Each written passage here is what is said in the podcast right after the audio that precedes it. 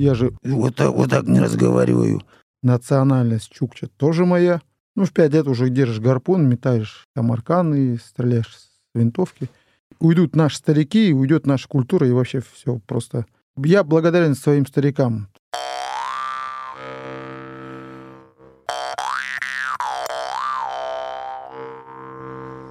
Привет, я Вика, и это нативный подкаст.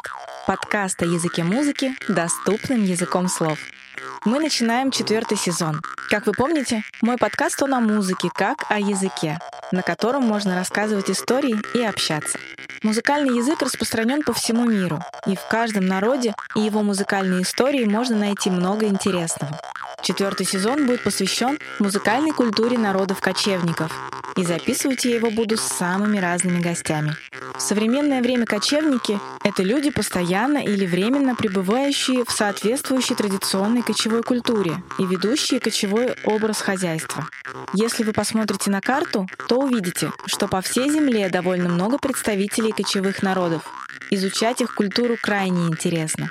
Хотя бы потому, что, несмотря на технологический прогресс, они по-прежнему остаются очень близки природе. И разговорами об этой связи, об уважении к природному миру, к своей истории были пронизаны все наши беседы. И начнем мы этот сезон с того, что поговорим о чукотской культуре. В гостях у меня коренной чукча, китобой, певец, танцор и руководитель ансамбля «Кочевник» Евгений Кайпанау. На Чукотке его зовут все Умка. Приятного прослушивания. Для начала я очень хочу, чтобы вы немного рассказали о себе, где вы родились, о своих родителях, о своих, может быть, более далеких родственниках и, в принципе, о своей семье намного колен назад. Зовут меня Умка, с чукотского переводится «белый медведь». Это мой тотем, мое настоящее первое имя. Когда я получал паспорт в 16 лет, и в советское время у нас на Чукотке не было имен. Давали там всем Коля, Петя, Света, Таня и так далее. Да? И мое второе родовое имя сейчас ношу в паспорте как фамилию Кайпанау. В переводе с чукотского Кай маленький, Панау цветок. Ну а паспорт уже открываю, смотрю, фамилия моя, фотография моя, национальность чукча тоже моя, только имя не мое. Закрываю паспорт, убираю, говорит, не мой паспорт. Мне говорит паспортист, что случилось-то? Я говорю, ну, вы мне как называете? Она говорит, ну, Умка. Я говорю, в паспорте что написано? Ну, мне говорит, просите посмотреть с мамой, с папой, с бабушкой, с дедушкой. У нас будет еще Евгений. Я говорю, круто, без меня, меня же женили.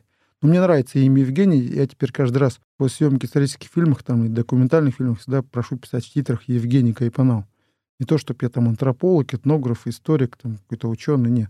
У меня основная деятельность — это ансамбль с его ездим по всему миру, показываем нашу чукотскую и эскимосскую культуру, поем песни, горловое пение, бубны, варганы. В общем, показываем всему миру, какая же наша Россия необъятная, и сколько же у нас э, национальностей живут. И мы представляем как раз Чукотский автономный округ. Мы охотники на китов моржей, это у нас традиционный, так скажем, образ жизни. Многие говорят, зачем вы убиваете? Я говорю, мы не убиваем, мы добываем. То есть убить и добыть — это разные вещи. Убить это раз, для развлечения, а добыть это для того, чтобы съесть и использовать все его кости, всю, всю его шкуру на традиционную одежду, традиционные сани, нарты, музыкальный инструмент, варган, о чем мы тоже с вами поговорим. Поступил в колледж искусств на художника Костореза. У меня всегда в жизни, я всегда учусь, всегда учусь, всегда учусь. Какие-то тонкости, какие-то моменты я все равно познаю, да. Сижу в аудитории, а через пролет, хореографическое отделение, там ребята занимаются классикой, балетные всякие штуки там делают. Я думаю, хочу туда, там весело. А тут что, я тут за мольбертом сижу, рисую там. Ну и меня перевели на хореографию. Закончил я хореографическое отделение и, конечно же, пошел по своей специальности. Сейчас до сих пор занимаюсь традиционными танцами, и только я не то, чтобы там с классикой смешиваю, да, как многие это привыкли делать, э, этнические разные коллективы. У меня все просто вот традиционно, вот как должно быть статично, так должно быть э, аутентично, и мы это несем. Копаем у стариков, пока они живы, всю информацию. Но я вот всегда молодежи говорю, вот у вас есть мамы, папы, там, спрашивайте, чтобы со стариками могли вас совести, которых там кого-то давно не видел, да, а, потому что старики, они смогут рассказать то, что им рассказывали их старики. Потому что уйдут наши старики, уйдет наша культура, и вообще все просто... Ну, я, честно говоря, вот за это я болею, чтобы любой народ, любой национальность, цвет кожи, там, вероисповедание знали свою культуру, потому что это очень классно. И очень приятно общаться с людьми, которые знают свою культуру, которая мо- могла бы исчезнуть, да, но она как бы есть. Мама у меня художник-косторез, нас пятерых парней всех отучила, выпустила, мы все поступили, закончили все везде, теперь каждый занимается своим делом, да. Ну, взяла она еще, ей скучно, всех нас выпустила, взяла еще э, с детдома еще троих детей маленьких, там от двух и до семи лет, и еще двое с ДЦП взяла. Ну, хочет прям помогать еще другим детям. Я периодически домой летаю, когда есть у меня время от гастролей, от съемок, и, конечно же, там занимаюсь традиционным промыслом добычи морского исполина, либо езжу старикам своим, которые живут в тундре, которые кочуют оленеводы. То есть у нас есть и тундровые, это кочевники, и мы, оседлые, те, кто доб- добываем китов моржей. Живем на побережье Ледовитого океана, Берингов пролива, Тихого океана. То есть у нас Чукотский полуостров, если, если посмотрите на карту, да, омывает два океана и разделяет Чукотку от Аляски 86 километров всего лишь там через Берингов пролив. Но и здесь мы показываем свою культуру коренных молчек народов Севера и рассказываем о разных инструментах. То есть я правильно понимаю, что мало того, что вы представитель музыкальной культуры своего народа, вы еще и распространяете танцевальную культуру. Ну, ну да, мы воспитаны. Ну, просто часто бывает, что, например, э, человек выбирает только музыкальную, да, какую-то среду, и в ней развивается, там, поднимает какие-то исторические пласты, несет в массы какие-то исторические события, которые были, да, раньше. Но в плане музыки, например, только музыки. А у вас, получается, и музыка, и танец, это, ну, это такая богатая история очень. Ну, а, музыка и танец, это у нас, в принципе, оно всегда так оно и было у, практически у всех, да. Кроме этого, я и по кости же режу, показываю нашу технику резьбы. Вот многие, кто на Ямале, на Таймыре, они переняли у нас эту традиционную резьбу, и потом говорят, что это типа у них там спокойно веков это было. Хотя родина косторезного дела — это Уэлен, где моя бабушка э, училась и потом преподавала. И как бы здесь я тоже показываю э, разные стили резьбы по мамонтовой кости, моржовой кости и по дереву тоже.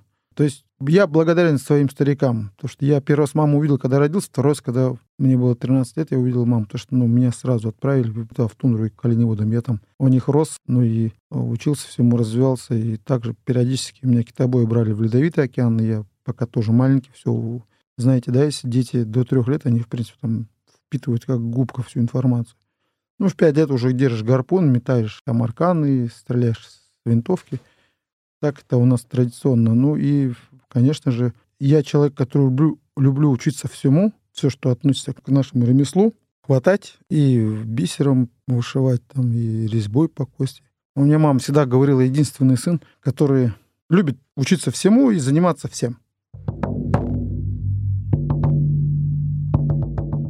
А вот говоря о бабушках, дедушках, о прабабушках, о прадедушках и туда, да, дальше, в глубину ваших поколений, принципе, в вашей семье основные какие-то дела и заботы, и какие-то направления, чем занимались ваши бабушки, прабабушки, это что было? Вот это вот очень интересная тема, которую тоже редко когда говорю, но мне самому прям даже было удивительно, что я узнал о том, что наши народы, те, которые были когда-то на нашем Чукотском полуострове, ушли в сторону Полинезии. Это вообще круто.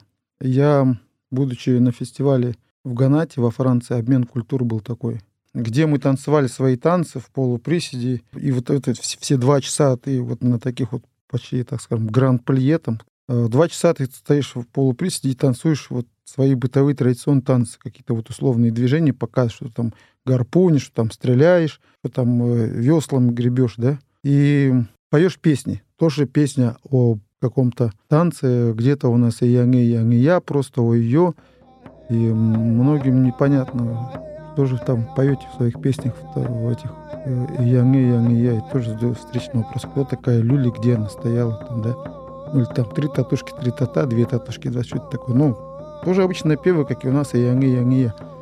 Просто каждая мелодия идет к определенному танцу. И когда мы были на сцене, с нами работали ребята с Новой Зеландии, Таити, с Гавай, даже футунцы, это французская колония, эти ребята, которые живут на островах Полинезии, и подходит ко мне мужик, ему лет там 65, вот так вот, подходит и говорит, да, давай поговоришь на своем чукотском родном языке, а я поговорю на маори, ну, это Новой Зеландии. Я разговариваю, он говорит, я вот понял, что вы ездите по всему миру показывать свою традиционную культуру севера. Правильно я понял? Да. И когда он говорил на своем маори, я тоже некоторые слова понял, что он хотел сказать мне. То они у себя в Новой Зеландии ну, мы китов добываем, чтобы съесть, а они просто дельфинов там вот целую кучу загоняют и просто забивают до смерти. И вот это вот такой вот как бы какой-то традиционный обычай, обряд. Ну, мне, конечно, это было неприятно, но, но я ему сказал все, что я думал. И, в общем, этот, он говорит, а да пойдем, у нас там старейшина наш есть, э, играет на барабане, спросим у него.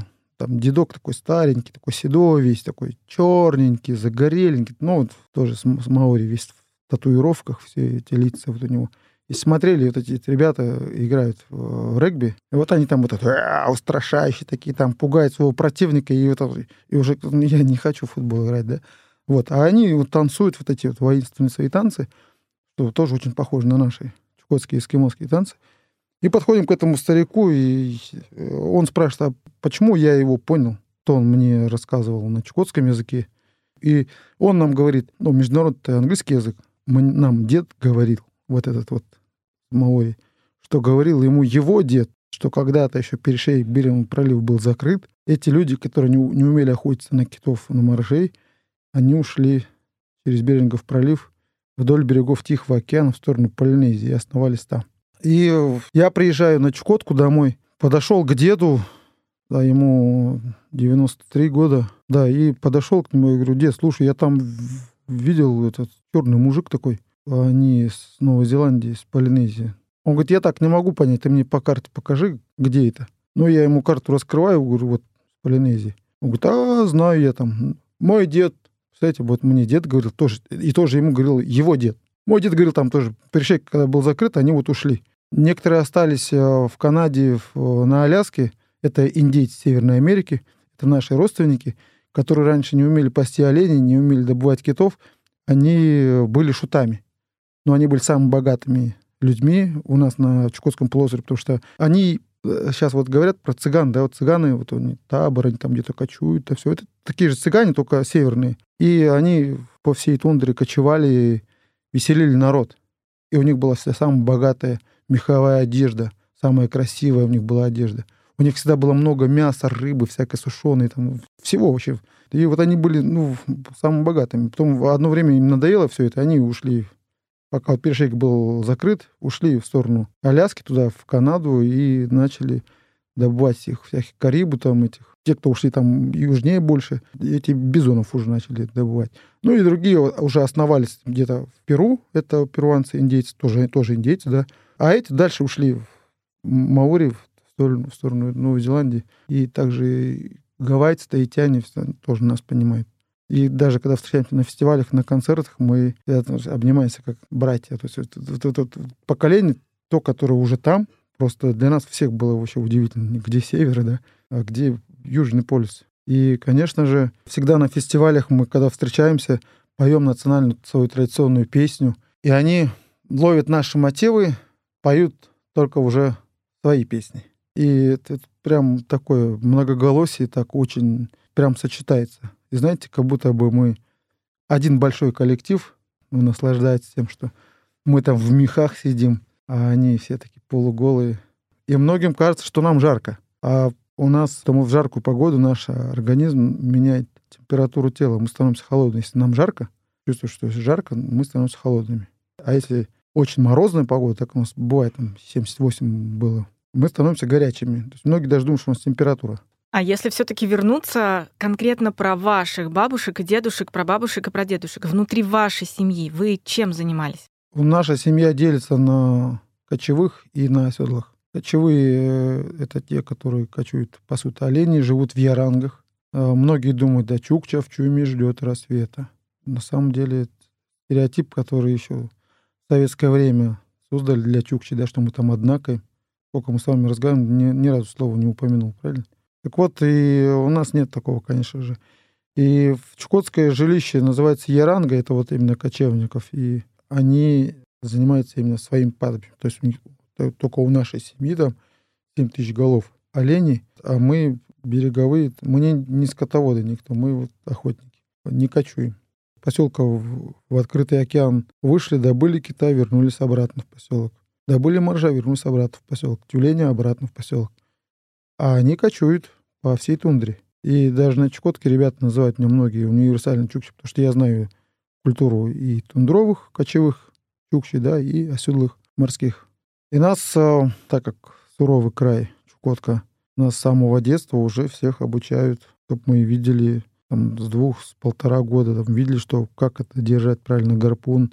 Ну, то есть мы сами не кидаем ничего, да, как там правильно кидать аркан. И учимся с, со стариками. У нас даже не повышает голос на детей, не запрещает вообще ничего. Так считается в наших детях, наши ушедшие когда-то предки. Очень большое уважение к детям. Вообще ничего не... Взял острый нож, порезался, будет знать. Костер, интересно, будет знать. Вообще ничего не запрещает.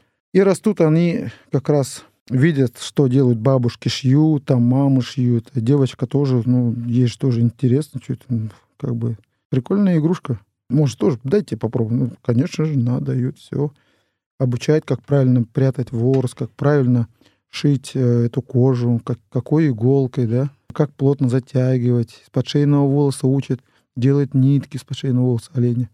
Если у нас у китобоев в основном из сухожилий делают, а у них делают с подшейного волоса, придут, скатывают ниточки и шьют. То есть пять лет уже девочка умеет выделывать шкуры, минздрить. Такая, чтобы она была мягкая, как вот футболка, да. И в 9 лет она уже может шить одежду как на взрослого, так и на себя. Штаны, шубу там. То есть у нас же носит одежду. На голое тело одевают шкуру оленя летнего мехом внутрь. И как у вас одевают пуховики, мехом наружу уже одевают шкуру зимнего оленя. Там уж ворс уже потолще. Это вот называется кухлянка. А та, кто одевается внутрь, это кемделин. На чукотском рубашка, футболка. И в такой одежде вообще невозможно. В такой одежде можно спать вообще прям на голом снегу в минус 40. Чуть не обморозишь. Там тебе припорошило, там, ну, замело тебя, ладно, фиг, тебя душит, но все равно остается. Мультик видели, Умка? Вот там мама учит его. Выгни спину, там, этот, поворотись немножко, и там будет у тебя отдушина, и ты, ну, ты не задохнешься. Ну, и так же спишь в этом сугробе, и хорошо. Это был нативный подкаст. Спасибо, что слушаете нас. Будет здорово, если вы поставите оценки и оставите комментарии в том приложении, где вы нас слушаете. Спасибо.